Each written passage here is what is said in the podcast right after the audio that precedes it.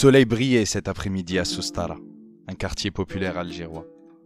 Les enfants jouaient au football, le bruit du ballon rebondissant se mêlait à leurs cris joyeux, constituant la véritable béo de la plupart des quartiers algérois à quelques heures de la prière du Maghreb.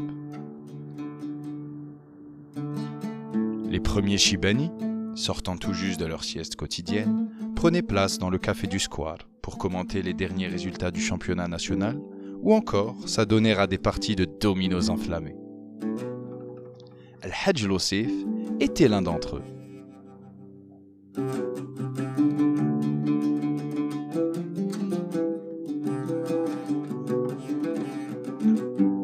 Après avoir quitté la Casbah à l'indépendance en 1962, la famille de Hajj s'était installée à Soustara, quartier que notre vieil homme n'a jamais voulu quitter.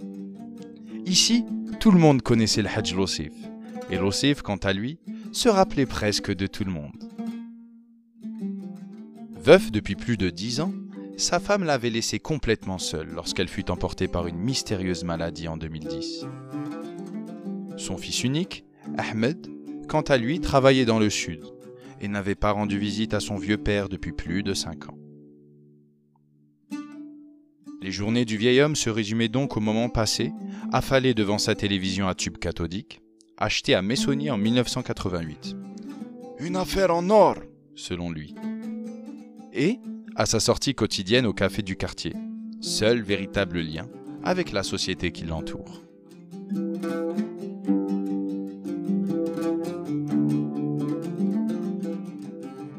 Ce jour-là, comme à son habitude, Al-Hajj s'était douché, rasé, parfumé et avait enfilé sa plus belle veste avant de sortir, tout en vérifiant bien que, cette fois, il n'avait pas oublié ses clés.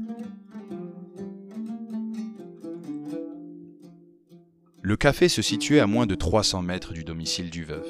Et pourtant, comme tous les jours, Al-Hajj salua 12 personnes, serra six mains et embrassa sept autres personnes.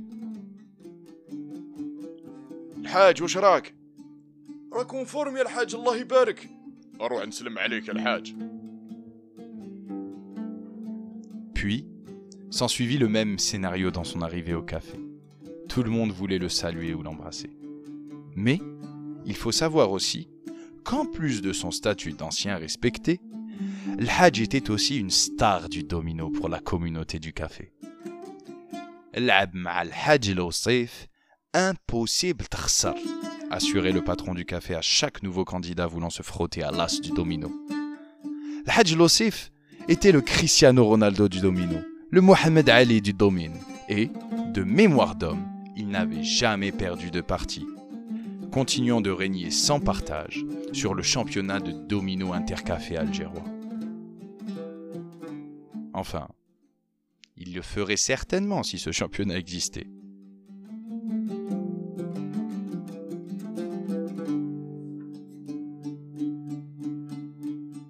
Ce jour-là, la partie avait commencé normalement pour le Hajj Lossif. Avançant méthodiquement, il ne leur restait plus qu'une hajra. Une pierre, enfin, une pièce de domino en dialecte algérien. Et il était confiant quant à sa capacité à la placer et ainsi gagner la partie. Mais, contre toute attente, le Hajj fut bloqué deux tours de suite, et ses adversaires étaient sur le point de poser leur dernière pierre, synonyme de victoire. Tous les clients du café étaient rassemblés autour de la table de jeu, pensant assister à la première défaite de l'Hajj Domino de Soustara. Mais c'est alors que l'impensable se produisit. Le Hajj tomba au sol, raide comme une saillie, blanc comme un cierge de Pâques. On le transporta à l'hôpital Mustapha, mais c'était trop tard. Le Hajj Lossif était mort. Mort dans le café qu'il avait fréquenté quotidiennement.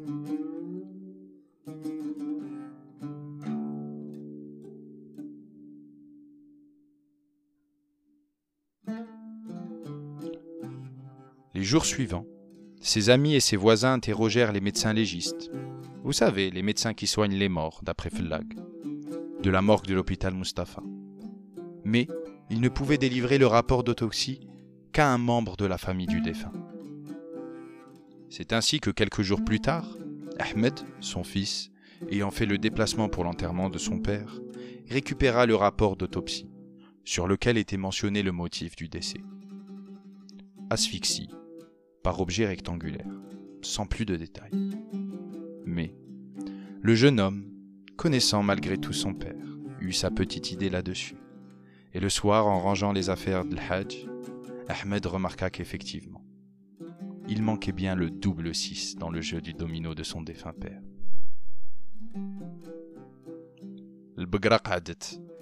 Comme le disait si bien l'Osef.